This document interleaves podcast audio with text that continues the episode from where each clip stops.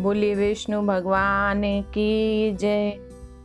आज हम लोग श्रीमद् भागवत पुराण के पंचम स्कंद का ज्ञान प्राप्त करेंगे। समुद्र, पर्वत, नदी आदि की स्थिति के साथ नरक का वर्णन और जड़ भरत ऋषभ देव की कथा।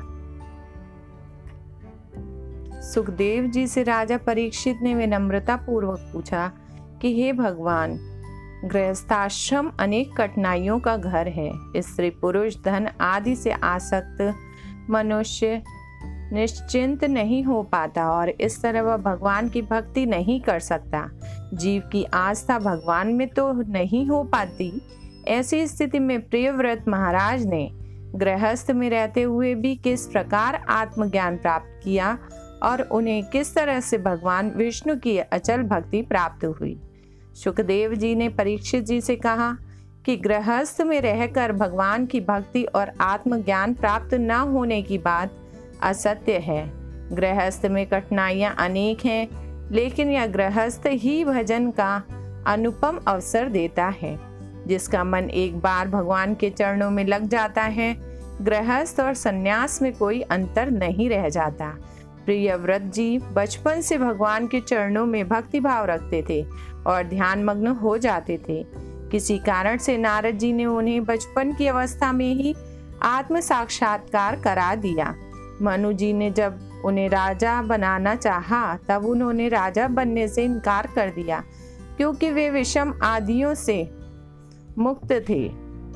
मनु जी ने बारंबार अनुरोध किया तब प्रियव्रत ने पिता की आज्ञा को मानने के कारण राजा बनना स्वीकार किया। उनके लिए महल और वन बिल्कुल एक समान थे। पूरी तरह वासना से रहित होकर प्रियव्रत जी ने अपना राज तिलक कराया।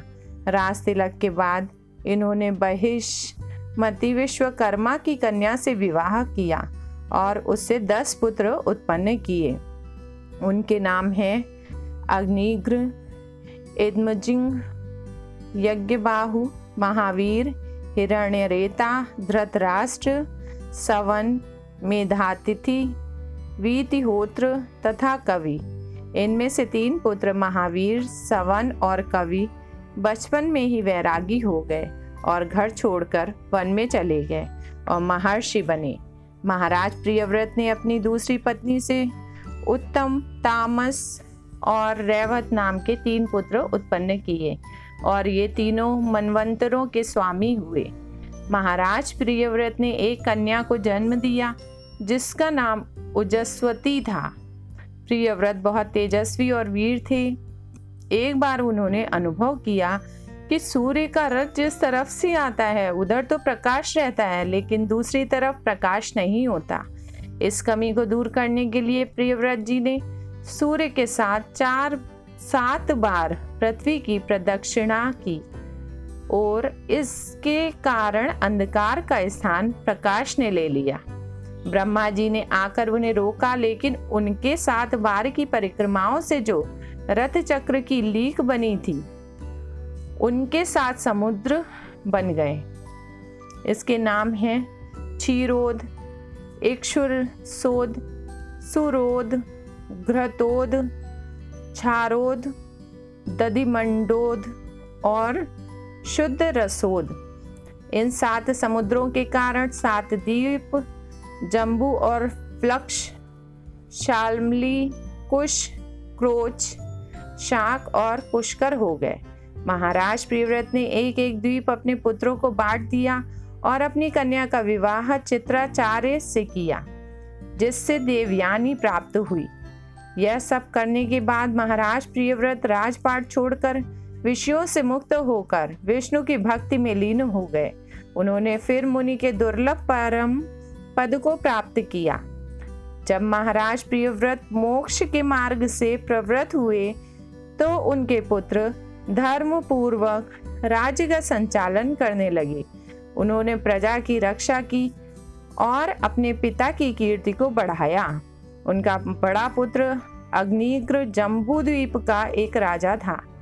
उसने एक पुत्र की प्राप्ति के लिए की उपासना की थी इस उपासना से प्रसन्न होकर ब्रह्मा जी ने एक अनुपम सुंदरी अप्सरा को उसके पास भेजा।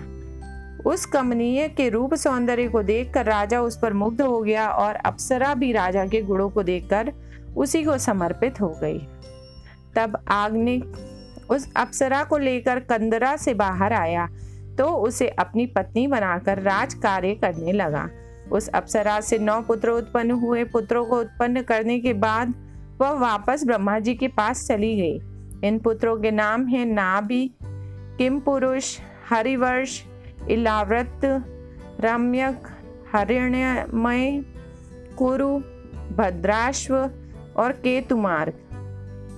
जम्बूद्वीप के नौ खंड करके राजा ने प्रत्येक के एक एक भाग में अपने बेटों को राजा बना दिया। और फिर क्रम से मेरु की नौ पुत्रियों के साथ उनका विवाह कर दिया, जिनके नाम है मरुदेवी, प्रतिरूपा, उग्रद्रष्टा, लता, रम्या, श्यामा, नारी, भद्रा, देववीति। सुखदेव जी ने आगे कहा, हे परीक्षित पांडुनंदन महाराज नाभि को मरु देवी से बहुत समय तक कोई संतान नहीं हुई। तो उन्होंने भगवान विष्णु को प्रसन्न करने का विचार किया।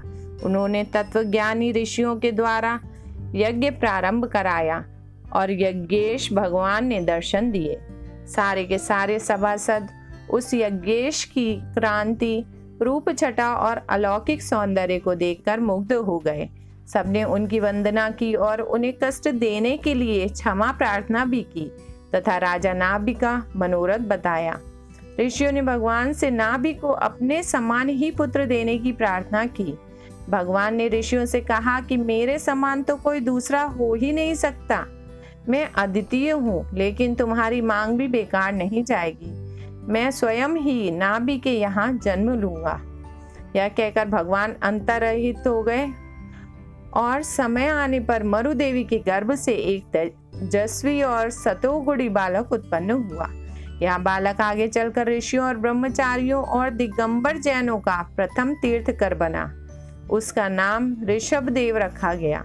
ऋषभ देव के जन्म से चारों ओर आनंद का वातावरण छा गया, लेकिन देवराज इंद्र को इस प्रकार के राजा नाभ की वंश की वृद्धि अच्छी नहीं लगी। इसलिए उन्होंने नाभि के राज्य में जल बरसाना बंद कर दिया। पहले तो राजा रानी और प्रजा ने ऋषभ देव जी के मुख कमल को देखकर अपने अभाव की चिंताएँ भुलाई और समय आने पर ऋषभ देव की राज्याधिकारी बना दिया। तथा उन दोनों ने बद्रिकाश्रम प्रस्थान किया और उसकी भक्ति करते हुए अपना शरीर त्याग दिया। ऋषभ देव जी ने पहले गुरु के पास जाकर परिश्रम पूर्वक ज्ञान प्राप्त किया और फिर संचालन करने लगे। उनके सुंदर लक्षणों से इंद्र के मन में भी परिवर्तन आया और उसने अपनी कन्या जयंता ऋषभ देव जी को सौंप दी। ऋषभ देव ने अपनी पत्नी जयंता से सौ पुत्र उत्पन्न किए। इनमें भरत सबसे बड़े थे। इन्हीं भारत के नाम पर ही इस देश का नाम भारत पड़ा। अन्य निन्यानवे पुत्रों में कुशावर्त, इलावर्त, ब्रह्मावर्त मलय केतु भद्रसेन, इंद्रप्रस्थ, विदर्भ, कीककट आदि प्रमुख थे। अन्य नब्बे पुत्रों में कवि हरि, अंतरिक्ष, द्रमिल, चमस और करगाजन बहुत ऊँचे भक्त थे। ऋषभ देव जी के पास शेष बचे इक्यासी पुत्र अपने कर्मों से ब्राह्मण हो गए। वे वैसे ही ब्रह्मवेश ब्राह्मण थे, अतः उन्हें ब्राह्मणत्व प्राप्त करने में कोई कठिनाई नहीं हुई। सुखदेव जी ने कहा कि एक समय उन्होंने ब्रह्मावर्त में आकर अपने पुत्रों को सुंदर उपदेश दिया। अपने पुत्रों को उन्होंने कहा, यह संसार दुखों का निधान है। और जीव को ब्रह्मत्व से हटाकर विषयों में निमग्न करने वाला है। विषयों का उपभोग तो शुकर आदि योनियों में भी किया जा सकता है। मनुष्य योनि को महत्ता तो ईश्वर आराधना में ही है। धन संपत्ति की महत्ता तो शरीर के संदर्भ में है। आत्मा से तो कोई संबंध नहीं। शरीर की अपेक्षा और आत्मा की अपेक्षा आत्महनन के अतिरिक्त और कुछ नहीं। निसंदेह विषयों से विरति सरल नहीं, परंतु प्रिय पुत्रों, वैराग्य के बिना परमात्मा दर्शन नहीं।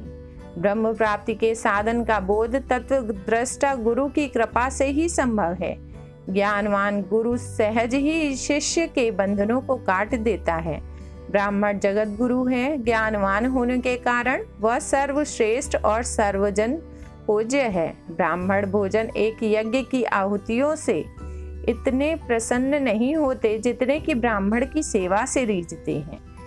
ऋषभ देव जी ने बाद में कहा कि मेरे रूप में भगवान विष्णु ही विद्यमान है। मैं उन्हीं का प्रतिरूप हूँ, इसलिए मैं अत्यंत श्रेष्ठ और मोक्ष को देने वाला हूँ। लेकिन ब्राह्मण अपने अच्छे गुणों और दम, यम, सत्य, अनुग्रह और त्याग से मुझसे भी अधिक श्रेष्ठ हो जाता है। तुम सब लोगों ने ब्राह्मण तत्व में दीक्षा ली है।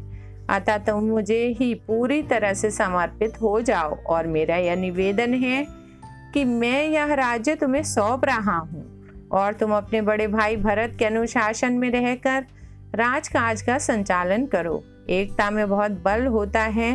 हे परीक्षित जी, अपने पुत्रों के बहाने ऋषभ देव जी ने संसार के सभी लोगों को त्याग और एकता का उपदेश दिया। और फिर अवभूत बन गए। उन्होंने मौन धारण करके अंधे बहरे गूँगे की तरह आर्यावर्त में घूमना शुरू किया।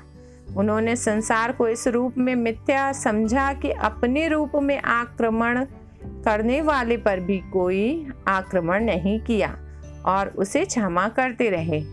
उन्हें अपनी घोर तपस्या के फलस्वरूप सभी सिद्धियाँ प्राप्त हुई।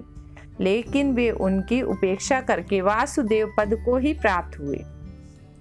इसके बाद परीक्षित जी ने पूछा, हे महाराज, योगी के लिए जब कुछ भी रुकावट नहीं होती, तब ऋषभ देव जी ने योग सिद्धियों को क्यों त्यागा? इसका उत्तर देते हुए सुखदेव जी बोले, निसंदेह योग चित्त वृत्ति के निरोध का नाम है, और इस प्रकार योगी के लिए कोई भी चीज़ बाधा नहीं पहुंचाती। लेकिन योग और वैराग्य से सिधाए जाने के बाद भी मन चंचल बना रहता है और उस पर विश्वास नहीं किया जा सकता। अवसर आने पर इसने ब्रह्मा, विष्णु और महेश तक को ठगने से नहीं छोड़ा। इस मन को जहाँ भी अवसर मिलता है या जीव को काम, क्रोध, लोभ और मोह में डाल देता है। इसलिए योग की सिद्धि होने पर भी मन में बहुत विश्वास नहीं किया जा सकता।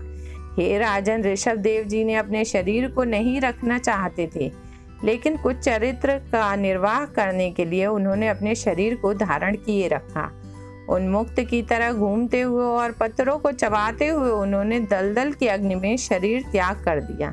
जब कलयुग आया, तब ऋषभ देव जी ने अरहन नामक राजा के रूप में जन्म लिया।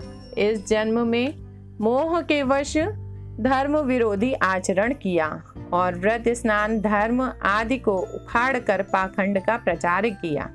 भारतवर्ष जैसे धर्म प्राण देश में इस पाखंड वृत्ति को टिकने नहीं दिया और पुरानी परंपरा ही गतिशील रही। ऋषभ देव जी के आदेश से भरत ने राज्य संभाला और उन्होंने विश्वरूप की पुत्री पंचजनी से विवाह करके सुमति राष्ट्रभूत सुदर्शन, आवरण और धूम्र केतु आदि पाँच पुत्रों को जन्म दिया और अत्यंत प्रेम से प्रज्ञा का पालन करते रहे। राग द्वेष से मुक्त होते हुए उन्होंने बड़े बड़े यज्ञ संपन्न किए और संपूर्ण यज्ञों को ईश्वर को अर्पित कर दिया। भरत जी हमेशा ही भगवान के प्रेम में तन्मय रहते थे। उनके हृदय में शंख, चक्र, गदा, पद्म से अलौकिक भगवान का रूप हमेशा प्रतिभाषित था। काफ़ी समय तक राज्य करने के बाद भरत जी ने अपने राज्य को अधिकार संपन्न पुत्रों में बांट कर छोड़ दिया। फिर पुलह मुनि के आश्रम में आकर विष्णु जी की उपासना में लीन हो गए। भरत जी एक बार गंडक नदी के किनारे तप कर रहे थे कि उन्होंने देखा एक गर्भवती मृगी पानी पीने किनारे पर आई है। अकस्मात उसे शेर की दहाड़ सुनाई दी। भय से व्याकुल मृगी ने प्राण बचाने के लिए छलांग लगाई तो उसका गर्भ गिर गया और वहाँ किसी गुफा में उसके ने प्राण त्याग दिए। भरत जी बहते हुए मृगी के बच्चे को आश्रम में लाकर पालने लगे। धीरे धीरे भरत जी का मोह उस बच्चे से इतना हो गया कि रात दिन उसकी चिंता करने लगी। इससे वे अपने मूल कर्म तप को भी भूल गए और आत्मरूप को उपेक्षित करने लगे। अंत काल में भी वे केवल उसी की चिंता करने लगे। अतः आगामी जन्म में उन्हें मृगी के यहाँ, मृग योनि में जन्म लेना पड़ा, पर उनकी पूर्व स्मृति बराबर बनी रही। वे अनासक्त भाव से वासुदेव की भक्ति में लीन रहते। इसके बाद वे अंतिम जन्म में ब्राह्मण के घर में उत्पन्न हुए। यहाँ भी उनको अपनी पूर्व जन्म परंपरा का स्मरण रहता था पर वे मोक्ष में बाधा न पड़े इसलिए स्वयं को पागल समान दिखाते थे। सामान्य लोग उन्हें मूर्ख और बहरा समझते थे। उनके पिता ने प्रयास किया फिर भी वे शिक्षा में दक्षता न, न पा सके। उनका नाम जड़ भरत प्रसिद्ध हो गया। कोई यह नहीं जान पाया कि यह सिद्ध पुरुष को सामान्य विद्याएँ सीखने की क्या आवश्यकता है। एक बार वे वीरासन में तपलीन थे, तब कुछ डाकुओं ने अपने बलि के व्यक्ति के भागने पर उन्हें पकड़ लिया और सरदार के पास ले गए। जब वे सब देवी की बलि चढ़ाने लगे तो भद्रकाली ने स्वयं प्रकट होकर उन दुष्टों का नाश करके ब्राह्मण एवं भरत जी की रक्षा की। इस घटना के बाद एक बार सौवीर नरेश की पालकी उठाने वाले कहारों ने भरत जी को पालकी में जोत दिया। पैरों के नीचे जीव हत्या ना हो जाए, अतः भरत जी धीरे धीरे चल रहे थे और दूसरे कहारों की गति के समान नहीं चल रहे थे। कहारों ने उनके आलस्य की शिकायत राजा से की। राजा ने अज्ञानवश भरत जी की प्रताड़ना की। उनकी बात सुनकर भरत जी ने उन्हें आध्यात्मिक ज्ञान दिया और कहा कि परमार्थ की दृष्टि से कोई किसी का सेवक और स्वामी नहीं है। नींद, क्रोध, तप आदि जीव में रहते हैं। जब सौवीर नरेश ने यह सुना तो वह पालकी ने से उतर पड़ा और श्रद्धा से भरकर भरत जी का परिचय पूछने लगा। राजा ने कहा कि देह के धर्मों का आत्मा पर प्रभाव पड़ता है। जैसे आग पर रखी बटलोई के भीतर पानी भी आँच से खोलने लगता है और खोलते पानी से चावल पक जाता है। उसी तरह उपाधि के धर्म का अनुवर्तन करने से देह, इंद्रिय प्राण और मन के साथ होने से आत्मा को भी उस श्रम का अनुभव होता है। तब इस बात का खंडन करते भरत जी बोले, हे राजन, माया से लिप्त मन ही अभिमानी जीव से मिलकर उसे समयानुसार प्राप्त सुख, दुख और इसके अतिरिक्त मोहाद के अवश्य ही होने वाले फलों की अनुभूति करता है। जैसे घी से सींची बत्ती से धुएँ वाली अग्नि शिखा निकलती रहती है और बत्ती समाप्त होने पर वह कारण रूप अग्नि में लीन हो जाती है। उसी तरह विषयों और कर्मों में लगा मन विभिन्न वृत्तियों में संलग्न रहता है और मुक्त होने पर अपने तत्व में लीन हो जाता है। मन की पाँच पाँच कामेंद्रियाँ ज्ञानेन्द्रियाँ और एक अहंकार ग्यारह वृत्तियाँ विषय, स्वभाव, कर्म से अनंत भेदों में विभाजित हो जाती हैं। पर क्षेत्रज्ञ आत्मा से ही इनकी सत्ता है। अपने आप में कोई सत्ता नहीं, फिर भी आत्मा का इनसे कोई संबंध नहीं है। यह जीव की ही माया निर्मित उपाधि है। जैसे वायु सब प्राणियों में प्रवष्टि होकर प्राण रूप हो उसे उन्हें प्रेरित करती है। उसी तरह वह परमेश्वर, भगवान, वासुदेव सर्व साक्षी आत्मा स्वरूप से संपूर्ण प्रपंच में ओतप्रोत है। जब तक मनुष्य ज्ञान के द्वारा आत्म तत्व को नहीं जान लेता, तब तक इस लोक में ही भटकता है। अतः श्री गुरु और हरि के चरणों की उपासना से मन को जीता जा सकता है। राजा रहुगढ़ ने भरत जी की विवेक संबत बातें सुनी और उनकी प्रशंसा करते हुए कहा कि मेरे लिए आपका यह उपदेश अमृत के समान है। जैसे गर्मी से पीड़ित के लिए जल, आप यह बताइए कि भार उठाने की क्रिया और उसका श्रम रूप फल दोनों व्यावहारिक तो हैं, पर वास्तविक नहीं। यह कैसे हो सकता है? तब भरत जी ने उत्तर दिया कि यह तत्व ज्ञान केवल वासुदेव की भक्ति से ही प्राप्त हो सकता है। विचार कर देखो कि देह पृथ्वी का विकार है और यह पत्थर आदि से किसी प्रकार भिन्न नहीं। जब यह देह चलता है तो इसके भारवाही नाम पड़ते हैं। कंधों पर रखी पालकी में भी एक पार्थिक विकार ही है, जिसमें अहंकार उत्पन्न हो गया है। इस पृथ्वी से उत्पन्न सभी चराचर पृथ्वी में लीन हो जाते हैं। अतः क्रिया भेद से बड़ा अलग नाम व्यावहारिक है। पारमार्थिक नहीं है, क्योंकि वह वास्तविक नहीं, ऐसे ज्ञान की प्राप्ति और मोह निवृत्ति भगवान की भक्ति से होती है और सत्संग से भक्ति मिलती है। सत्संग में श्री हरि की लीलाओं के निरंतर कथन श्रवण से भगवान की स्मृति बनी रहती है और आत्मा का उद्धार हो जाता है। भरत ने आगे कहा कि संसारी जीव धन प्राप्ति के लिए देश विदेश का भ्रमण करने वाला व्यापारी है। कर्मों से भटकता या जीव संसार में पहुँच जाता है। इस वन में छह तस्कर बलपूर्वक इस व्यापारी दल का सारा माल छीन लेते हैं। झाड़, झंगाड़ के कारण इस कठोर वन में मच्छर आदि भी तंग करते हैं। कभी इस व्यापारी दल की आँखों में आंधी की धूल पड़ जाती है और कभी आंसुओं के मंगलमय शब्दों से भयभीत हो जाता है। कभी जंगल की आग में सुलझ जाता, सुलझ, सुल झुलस जाता है। कभी कोई अधिक बलवान इस दल का धन छीन लेता है। तो यह अचेत हो जाता है। कभी कुछ न कर सकने के कारण कष्ट पाता है, खींचता है और बंधुओं से लड़ता हुआ संज्ञाहीन होकर पड़ा रहता है। या कभी लूटमार का साधन बनता है, कभी मधुमक्खियों से भरमाया जाता है, क्योंकि मधु की खोज में मक्खियाँ तंग करती हैं। अपने मरे साथियों को छोड़ आगे बढ़ जाता है। इनमें से कोई ना तो लौटा कल्याण को प्राप्त हुआ है। पर यह व्यापारी दल कष्टों का सामना करते भी किसी तरह हंस वृत्ति नहीं अपना पाता। दाम्पत्य सुख में आयु की अवधि भी भूल जाता है।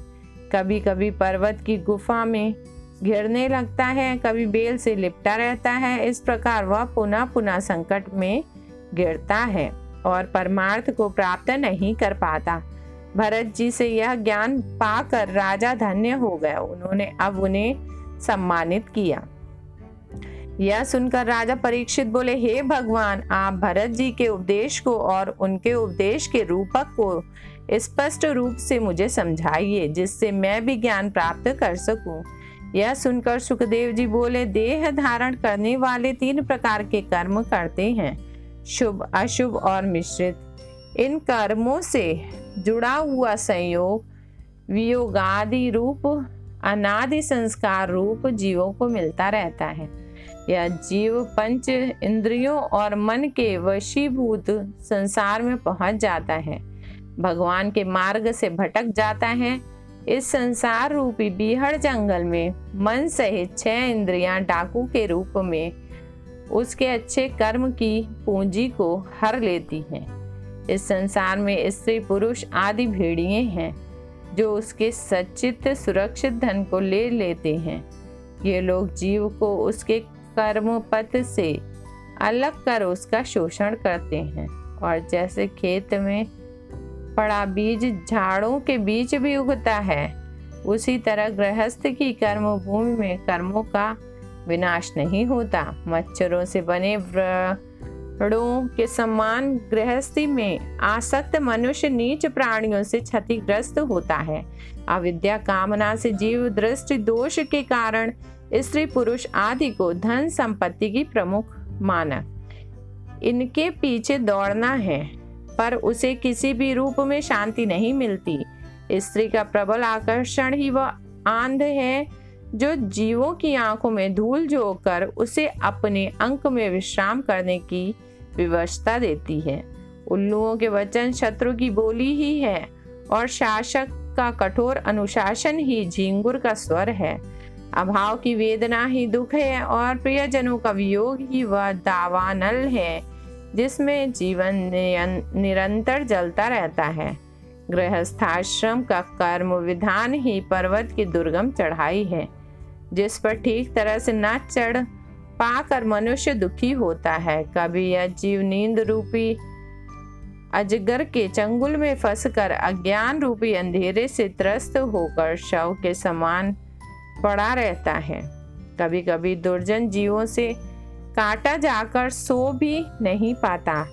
कभी यह जीव सुख के कणों की खोज में दूसरे के धन को हरण करने के लिए उद्यत होकर असली मालिक से प्रताड़ित होकर घोर नरक में पड़कर संघर्ष करता है।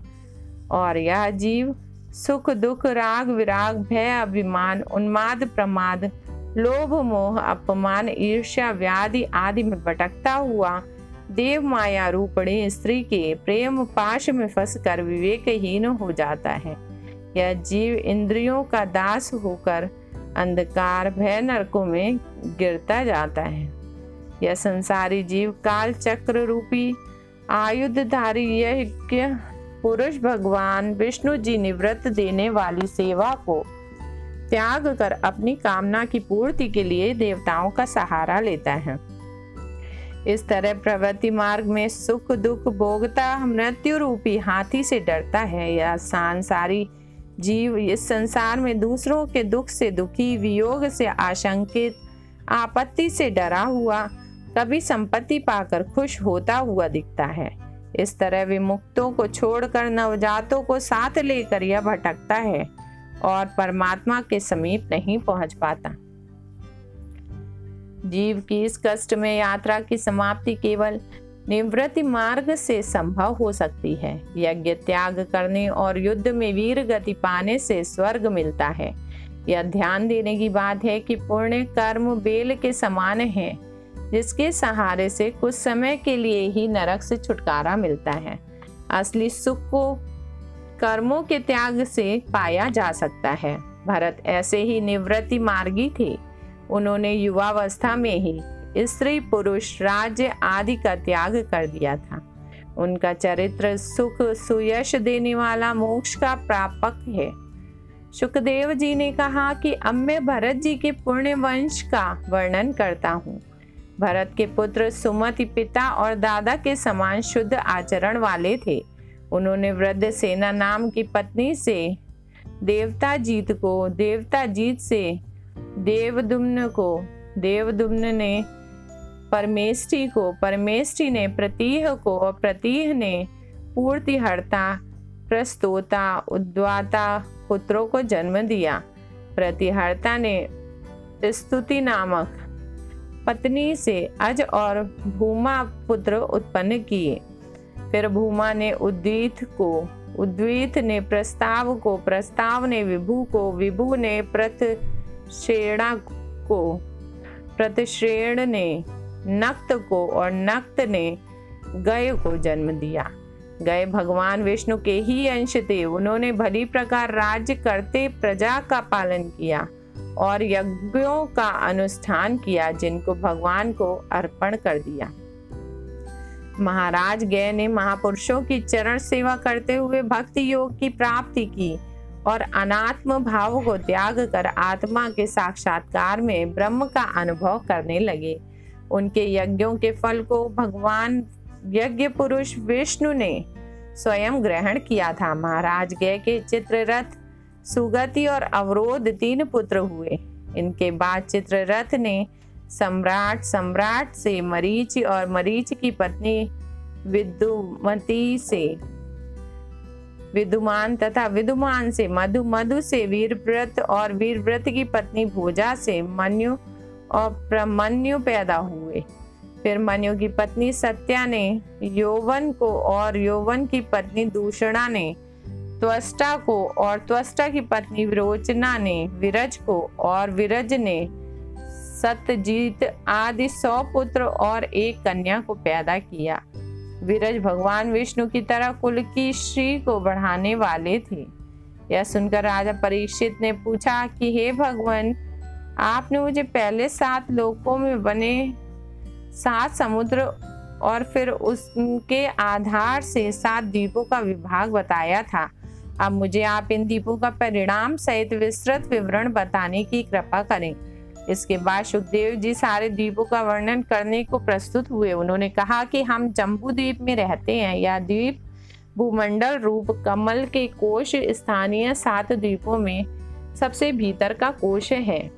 यह एक कमल पत्र के समान गोलाकार है और एक लाख योजन विस्तृत है। नौ नौ हज़ार योजन वाले नौ खंड इसके मध्य में स्थित हैं, जो आठ पर्वतों के कारण एक दूसरे से पृथक हैं। इन नौ खंडों से पृथक और इन सब के मध्य इलाव्रत खंड है, जिसमें सुवर्ण में सुमेरु पर्वत है, जिसका शिखर बत्तीस हज़ार योजन, उन्नत तलहटी सोलह हज़ार योजन और भूमिगत गहराई सोलह हज़ार योजन तथा विस्तार चौरासी हज़ार योजन है।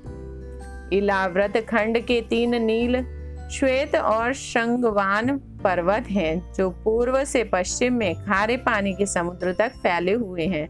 इलाव्रत के दक्षिण की ओर निषद, हेमकूट और हिमालय नामक तीन पर्वत हैं। इनकी ऊंचाई दस दस सहस्त्र योजन और स्थूलता विस्तार एक सहस्त्र योजन है।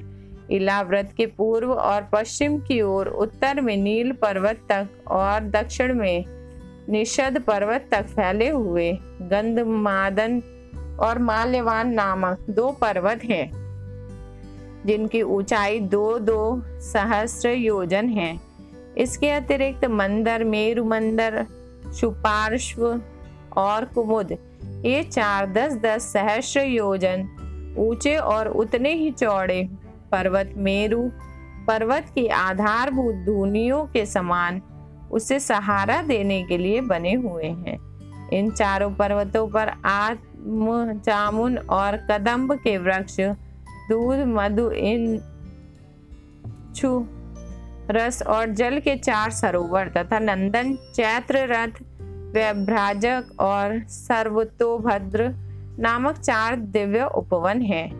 मंदराचल की क्रोण में स्थित आम्र वृक्ष के स्वादिष्ट फलों के फूटने से निकले मधुर रस से अरुणोदा नदी, जामुन के फलों से निकले रस से जम्बू नदी, सुपार्श्व पर्वत स्थित कदम्ब वृक्ष से कोटरों से मधु की पाँच धाराएँ तथा कुमुद पर्वत स्थित वट वृक्ष की जटाओं से अनेक नद निकलते हैं। इन सभी नदी नदों का जल अत्यंत सुवासित जरा व्याधि विनाशक तथा क्रांतिवर्धक है। कमल कर्णिका के चारों ओर केसर के समान मेरु के मूल देश में उनके चारों ओर कुरंग, कुरर कुसुम्भ नारद आदि बीस पर्वत हैं। मेरु के पूर्व की ओर अठारह सहस्र योजन लंबे तथा दो सहस्त्र योजन, चौड़े और ऊँचे जठर और देवकूट, पश्चिम की ओर पवन और परियात्र, दक्षिण की ओर कैलाश और करवीर तथा उत्तर की ओर त्रिशंग और मेरु नामक पर्वत हैं। इन आठ पर्वतों पर इंद्रादि आठ लोकपालों की पुरिया हैं और मेरु पर स्वयं ब्रह्मा जी का चौकस ब्रह्मा जी की चौरस तथा एक करोड़ योजन विस्तार वाली पुरी है। लोकपालों की पुरिया परिणाम में ब्रह्मा जी की पुरी का चौथाई है। इसके आगे सुखदेव जी ने कहा कि जब भगवान विष्णु ने बलि को छलने के लिए तीन पगों से पृथ्वी नापी तो उनके पैर के अंगूठे के नाखून से ब्रह्मांड कटाक्ष का ऊपरी भाग फट गया। उसमें से निकली जल की धारा से ब्रह्मा जी ने विष्णु जी के चरण धोए। चरणों की केसर से मिलकर वह धारा लाल हो गई और उसका नाम भगवतपदी पड़ा। फिर वह ध्रुव लोक में उतरी। ध्रुव लोक में ध्रुव जी इस धारा को अपने कुल देवता का आशीर्वाद मानकर सिर पर धारण करते हैं। उसके बाद यह धारा आकाश मार्ग से उतरकर चंद्रमंडल को भिगोती हुई मेरु की चोटियों से होती हुई पृथ्वी पर सीता, अलकनंदा, चक्षु और भद्रा आदि चार घटाओं में बढ़ जाती है। इनमें सीता ब्रह्मपुरी से चलकर गंधमादन पर होती हुई समुद्र में मिलती हैं और भद्रा श्रृंगार के समुद्र में मिलती हैं और हेमकूट पर आती हैं और यहाँ से हिमालय के शिखरों को चीरती हुई भारत में आती हैं यह गंगा पाप को नष्ट करने वाली और चारों पुरुषार्थों को देने वाली है। भारत कर्म भूमि है, शेष आठ खंड भोग भूमि है। भोग भूमि में सर्व, स्वर्गवासी अपने पुण्यों का फल भोगते हैं। भगवान शंकर इलाव्रत खंड में रहते हैं और वहाँ पर पार्वती के श्राप के कारण कोई पुरुष नहीं जा सकता।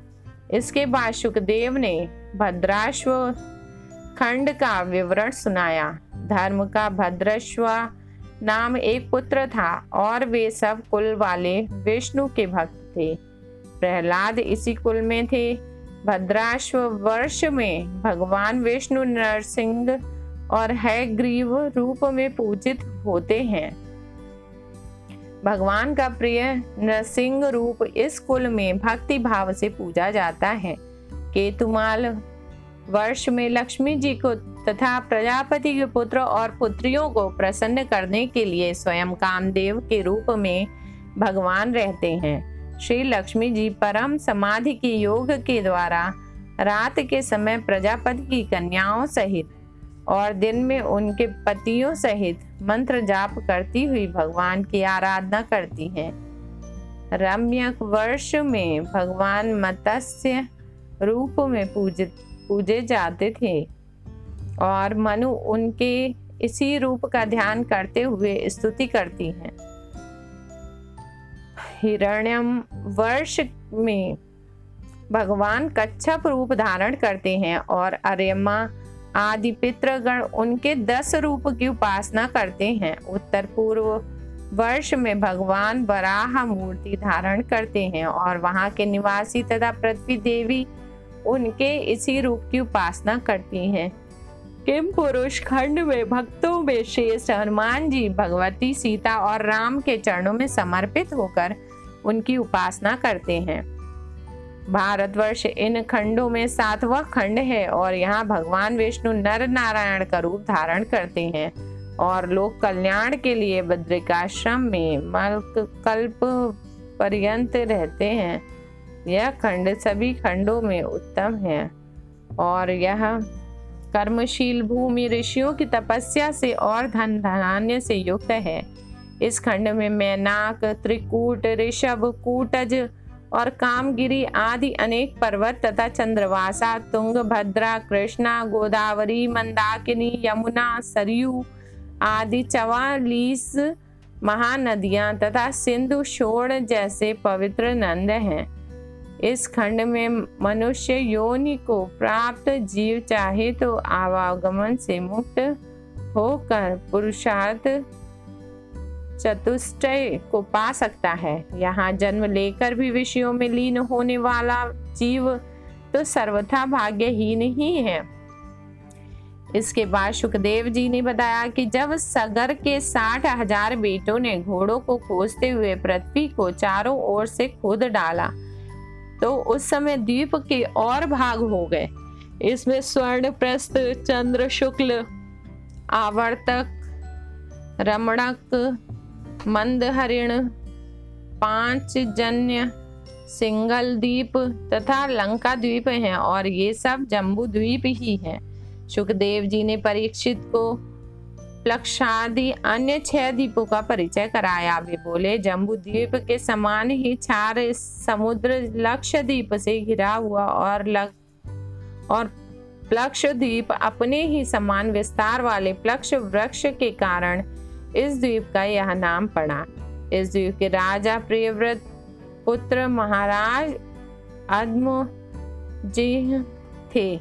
उन्होंने इसे सात भागों में बांटकर अपने पुत्रों को सौंप दिया और अपने आप अलग हो गए। यहाँ पर सुप्रभाता, सावित्री, अरुणा जैसी सात नदियाँ हैं और मणिकूट, मेघवाल जैसे सात पर्वत हैं। यहाँ के लोग सूर्य की उपासना करते हैं।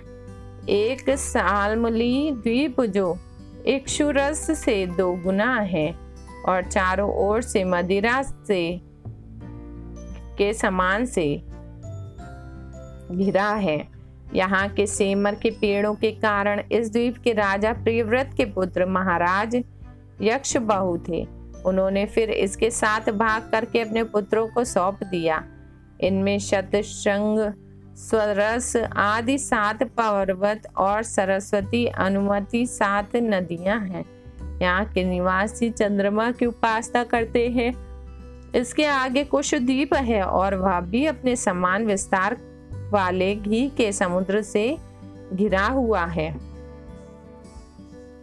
कुशों के झाड़ू के कारण उसका यह नाम पड़ा। इस द्वीप के राजा महाराज हिरण्य रेता थे।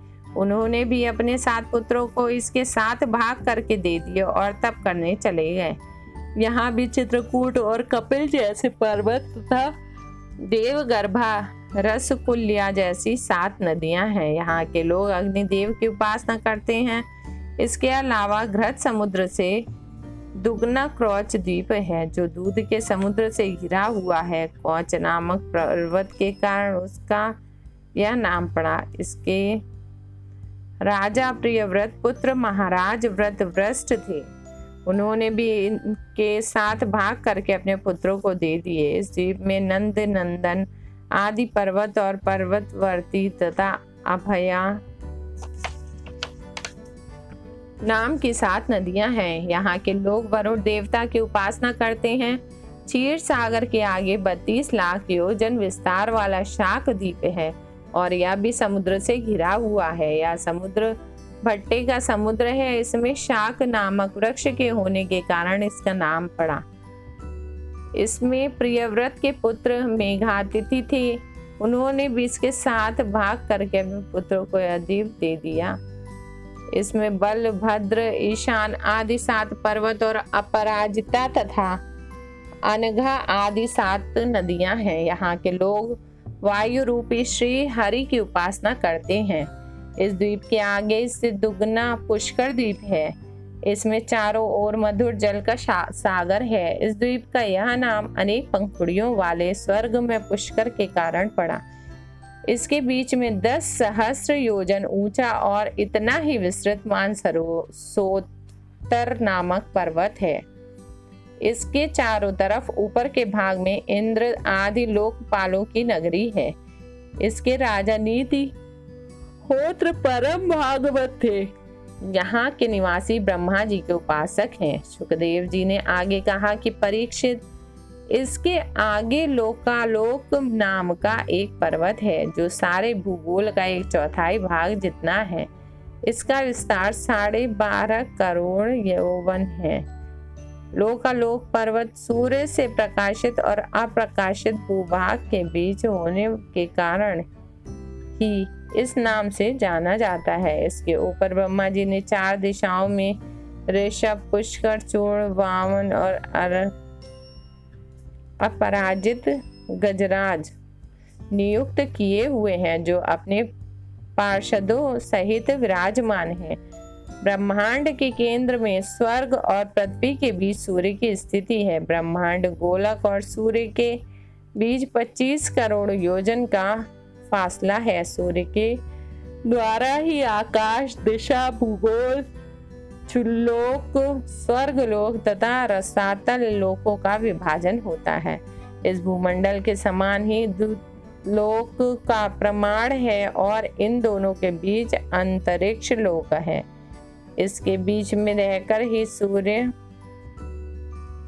तीनों लोकों को गर्मी और रोशनी देते हैं। सूर्य की गति तीन प्रकार की है, मंद, तेज और मंद, तेज और मध्यम। उनकी मंद गति उत्तरायण है और तीव्र गति दक्षिणायन तथा मध्यम गति विश्ववत कहलाती है। सूर्य की यह गति मकर राशि पर निर्भर है और इसी से दिन और रात छोटे बड़े होते हैं और वृक्ष आदि पाँच राशियों के आने पर दिन बड़े और रात छोटी होती हैं। वृश्चिक आदि पाँच राशियों में होने पर दिन छोटे और रात बड़ी होती है। इस तरह दक्षिणायन शुरू होने तक दिन बढ़ते रहते हैं और उत्तरायण लगने तक रातें बढ़ती हैं। सूर्यमान सोत्तर पर्वत पर नौ करोड़ इक्यावन लाख योजन की परिक्रमा करता है। उस पर्वत पर इंद्र की नगरी मेरु के पूर्व में, यम के दक्षिण में, वरुण के पश्चिम में और सोम के उत्तर में है। इन चारों से काल और दिशा का ज्ञान होता है।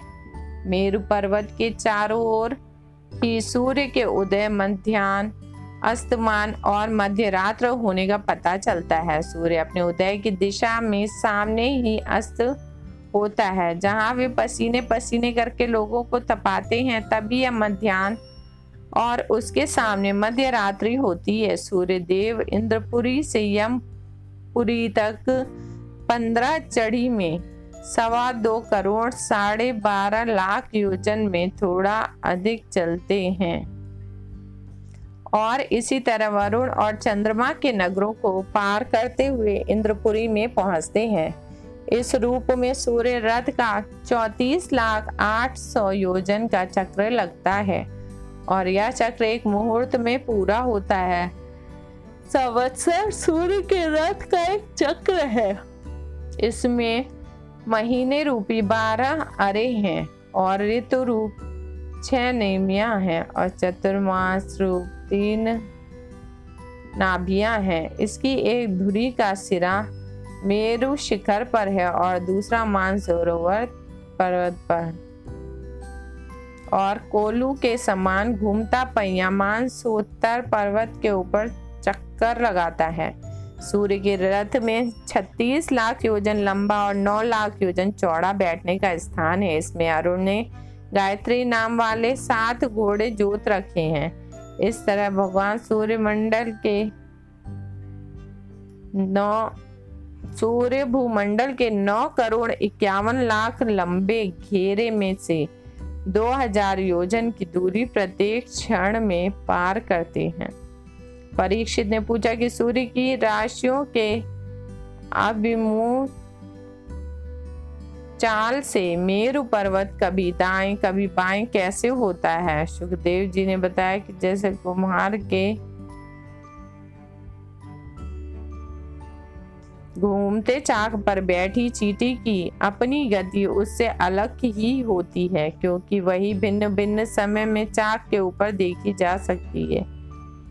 इसी तरह राशियों नक्षत्र से लक्षित काल चक्र में ध्रुव और मेरु को दाएँ रखकर घुमाने वाले सूर्य और ग्रहों की गति ही उससे भिन्न है। और इसलिए वे भिन्न भिन्न राशि और नक्षत्रों में दिखाई देते हैं। ग्रहों की इस चाल का निश्चय उनके भिन्न राशियों में जाने से होता है। यह सूर्य, आदि ब्रह्म नारायण है।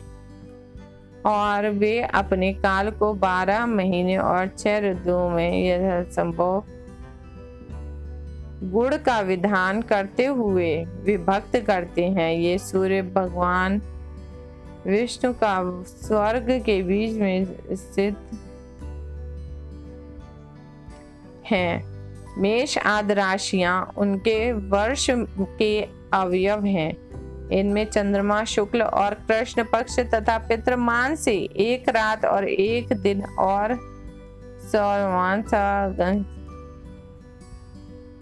सौर मान से सवा दो नक्षत्र का होता है। सूर्य देव जितने समय में संवत्सर का छठा भाग भोगते हैं, वही ऋतु कहलाता है। पृथ्वी की स्वर्ग के मंडलों सहित आकाश में सूर्य के एक चक्र को संवत्सर, परिवत्सर इड़ात्सर और अनुवत्सर कहा जाता है। सूर्य की किरणों में एक लाख योजन ऊपर चंद्रमा है।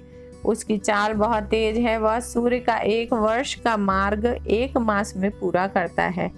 चंद्रमा अन्नमय और अमृतमय है। चंद्र मंडल के तीन लाख योजन उत्तर की ओर अट्ठाईस नक्षत्र है। ये मेरु के दक्षिण की ओर घूमते हैं।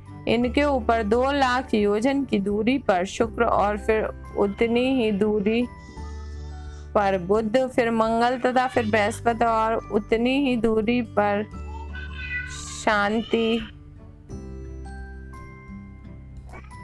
उतनी ही दूरी पर शनि और शनि से उतनी ही दूरी पर सप्त ऋषियों का स्थान है जो ध्रुव पद की परिक्रमा करते हैं।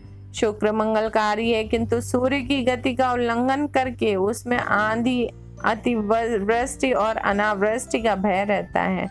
मंगल अशुभ ग्रह है और दुख का सूचक है। बृहस्पतिवार बहुमड़ों के लिए अनुकूल है। शनि अशांति कारक और सप्तर्षि मंगलकारी है। बृहस्पति ब्राह्मणों के लिए अनुकूल है। शनि अशांति कारक और सप्तर्षि मंगलकारी है।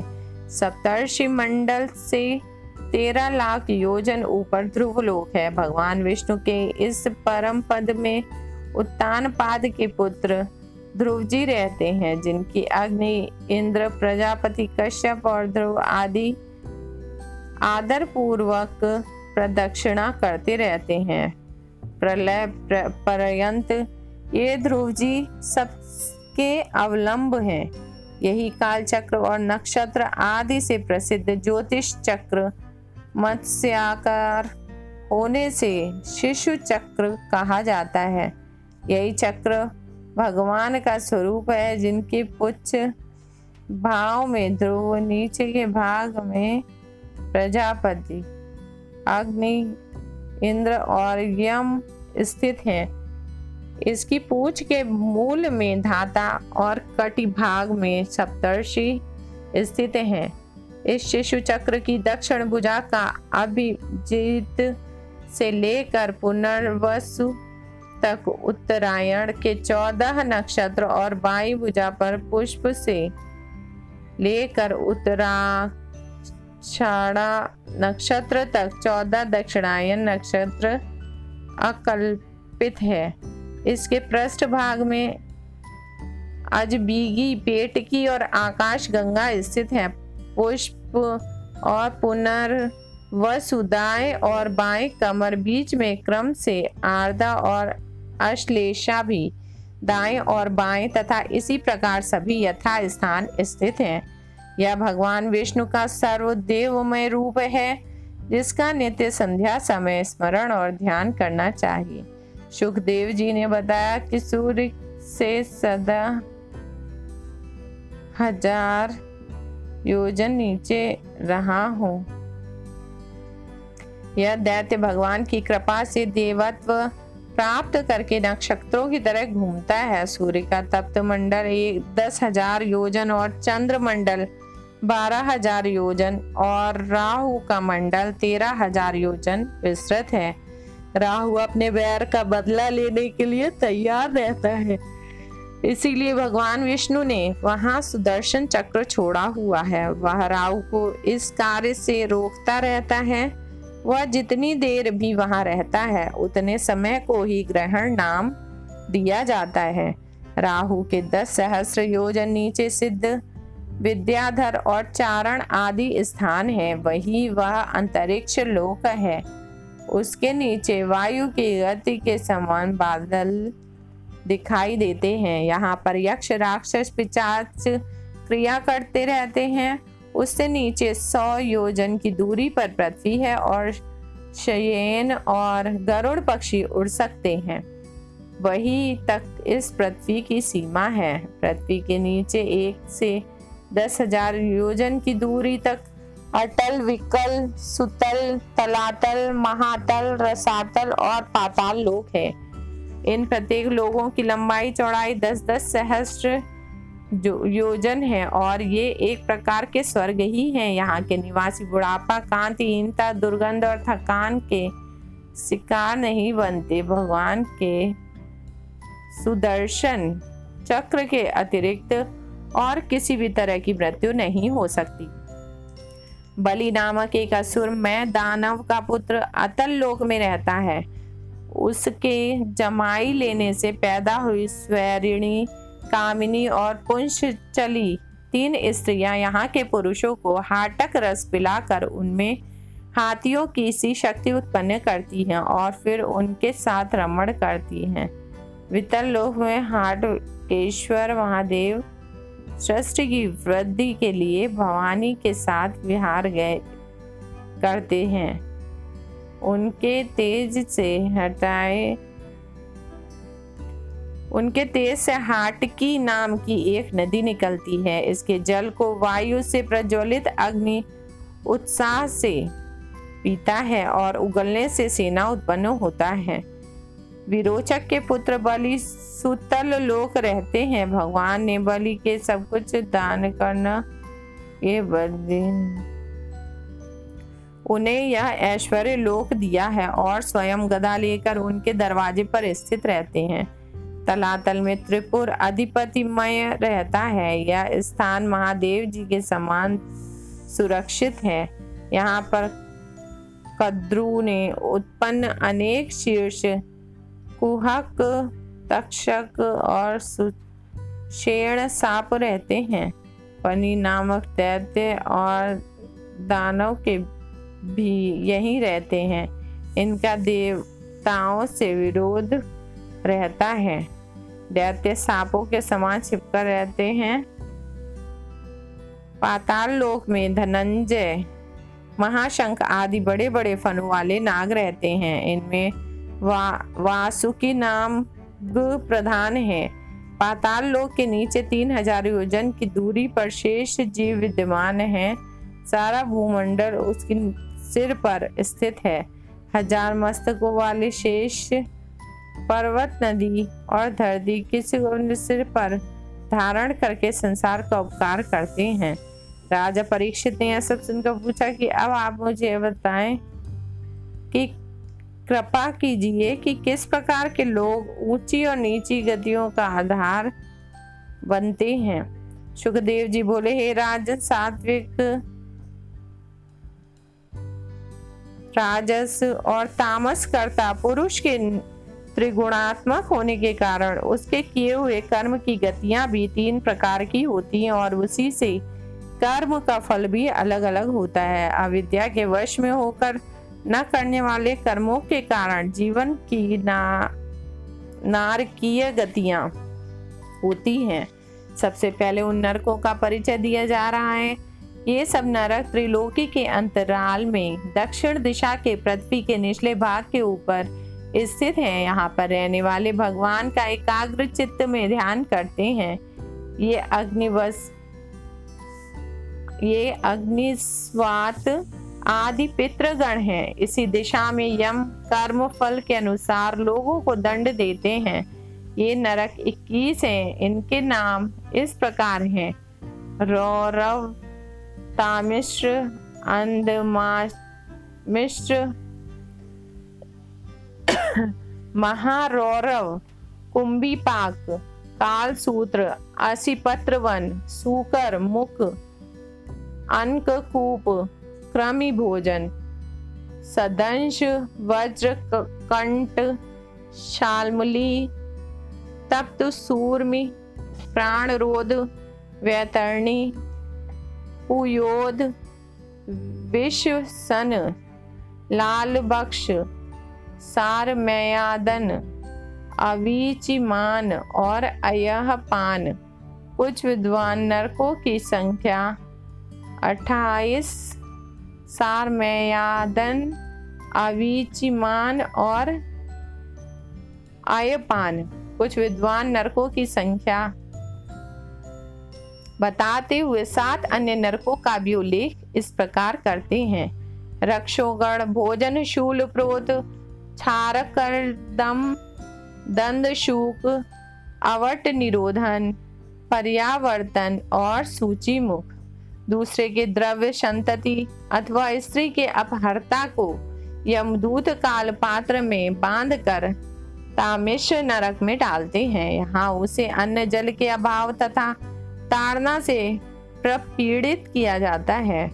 दूसरों को धोखा देकर उनके धन स्त्री आदि का भोक्त अंध तामिश्र नरक में पड़ता है। यहाँ वह जड़ के कटे वृक्ष के समान ही विषम वेदनाओं से संज्ञाहीन हो जाता है।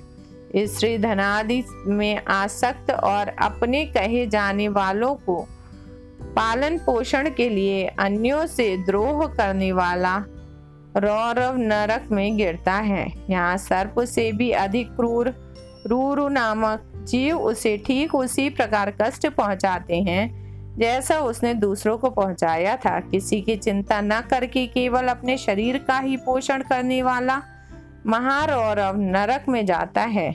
यहाँ कच्चा मांस खाने वाले रूरु मांस के लोभ में इसे काटते हैं। अपना पेट भरने के लिए पशु पक्षियों की हत्या करने वाला कुंभी पाक नरक में जाता है और वहाँ उसे खोलते तेल में डाला जाता है।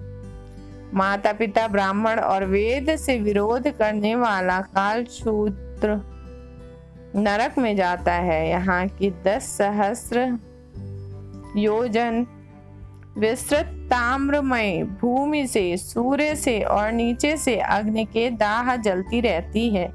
यहाँ आकर ताप से संतप्त जीव छटपटाता और तड़पता है। अकारण वैदिक मार्ग को छोड़कर पाखंड का आश्रय लेने वाला असिपत्र वन में जाता है। यहाँ के ताप वन के तलवार के समान पहने पत्तों से उसका सारा शरीर छत विक्षत हो जाता है। निरपराध को दंडित करने वाला अथवा ब्राह्मण को शरीर दंड देने वाला राजा कर्मचारी सुकर मुख नरक में गिरता है और यहाँ कोलू में गन्ने के, पेरने के समान ही उसके अंगों को कुचला जाता है। खटमल आदि जीवों की हिंसा करने वाला अंधकूप नरक में गिरता है। यहाँ उसे रेंगने वाले जंतु, मच्छर, खटमल, मक्खी आदि काट काट कर विकल कर विपन्न बना देते हैं। यज्ञ योग आदि किए बिना अथवा बिना बाटे अकेला खाने वाला क्रमी भोजन। नरक में जाकर क्रमी का जीवन बिताता है और कीड़ों का भोजन बनता है। आपत्ति ना होने पर भी ब्राह्मण के द्रव्य का हरण करने वाला सदृश नरक में पड़ता है, जहाँ उसे लोहों के गोलों से दागा जाता है और संडासी से उसकी खाल को नोचा जाता है। अगम्य अथवा अगम्य से भोग करने वाले स्त्री पुरुष तप्त सूर में नरक में पड़ते हैं, जहाँ तप्त लोक की मूर्ति से उन्हें आलिंगन करने के रूप में असाध्य दुख झेलना पड़ता है।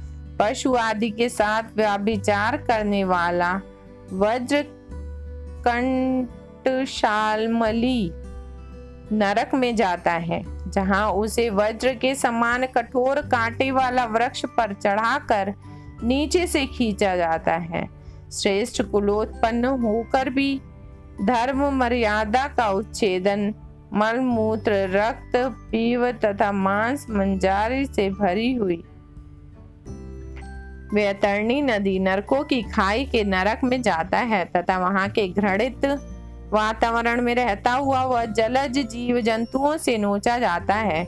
शौचाचार को तिलांजलि देकर शूद्रों के साथ संबंध गांठने वाला पुयोद नरक में पड़कर विष्ठा, मूत्र, रक्त, पीप आदि खाने को विवश किया जाता है।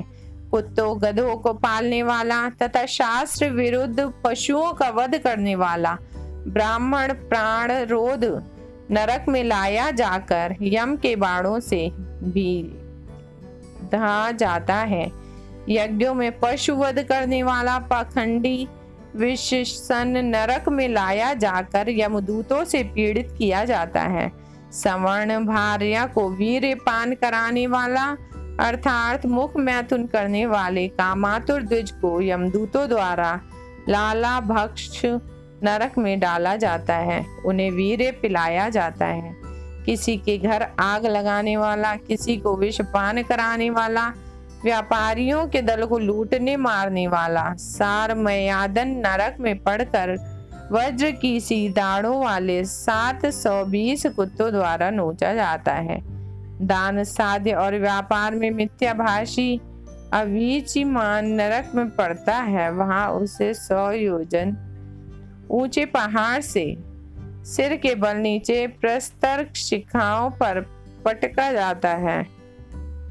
वृत्ति द्विज मद्यपान करने पर अयाहा पान नरक में डाला जाता है, जहाँ आग से गलाया लोहा उनके मुँह में डाला जाता है। अपने से श्रेष्ठों का उचित समादर न करने वाले निम्न श्रेणी के जीव को सिर के बल, छारक दम नरक में गिराया जाता है। नर में धादी द्वारा वे भैरव, यज्ञ, राक्षस आदि का पूजन करने वाला दक्षोगढ़ भोजन नरक में पड़कर पशुओं का भोजन बनता है। वन जीवों को फुसलाकर अपने बंधन में रहने और उन्हें पीड़ित करने वाला शूल प्रोत में पड़ता है और शूलों में बींधा जाता है। अपने उग्र स्वभाव से दूसरे जीवों को पीड़ा पहुँचाने वाला दंड शूक नरक में पड़ता है तथा सर्पों का ग्रास बनता है। प्राणियों को अंधेरी कोठरियों में बंद करने वाला अवट निरोधन नरक में पड़ता है तथा विशैली आग के धुएँ में घुटता है। अतिथियों की अवज्ञा करने वाला गृहस्थ पर्यावर्तन नरक में पड़ता और गिद्ध, काक, बटेर आदि का भोजन बनता है। धन का अभिमानी और निरंतर धन वृद्धि के लिए पापरत रहने वाला सूची मुख नरक में पड़ता है, जहाँ उसके अंगों को वस्त्रों के समान काटा और सिया जाता है। इस प्रकार सैकड़ों, हज़ारों नरकों में जीव अपने कर्म के अनुसार जाता है और धर्मात्मा जीव स्वर्ग में जाता है। अपने कर्मों का फल पाने के लिए ही पुनर्जन्म लिया जाता है। लेकिन निवृत्ति मार्ग धर्म और अधर्म से परे है।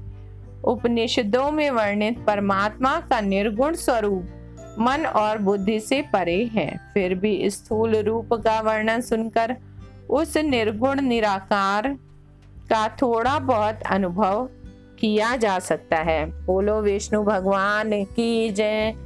बोलो राधा कृष्ण की जय। प्रिय भक्तों आज हम लोगों ने श्रीमद् भागवत पुराण की पंचम स्कंद का ज्ञान प्राप्त किया।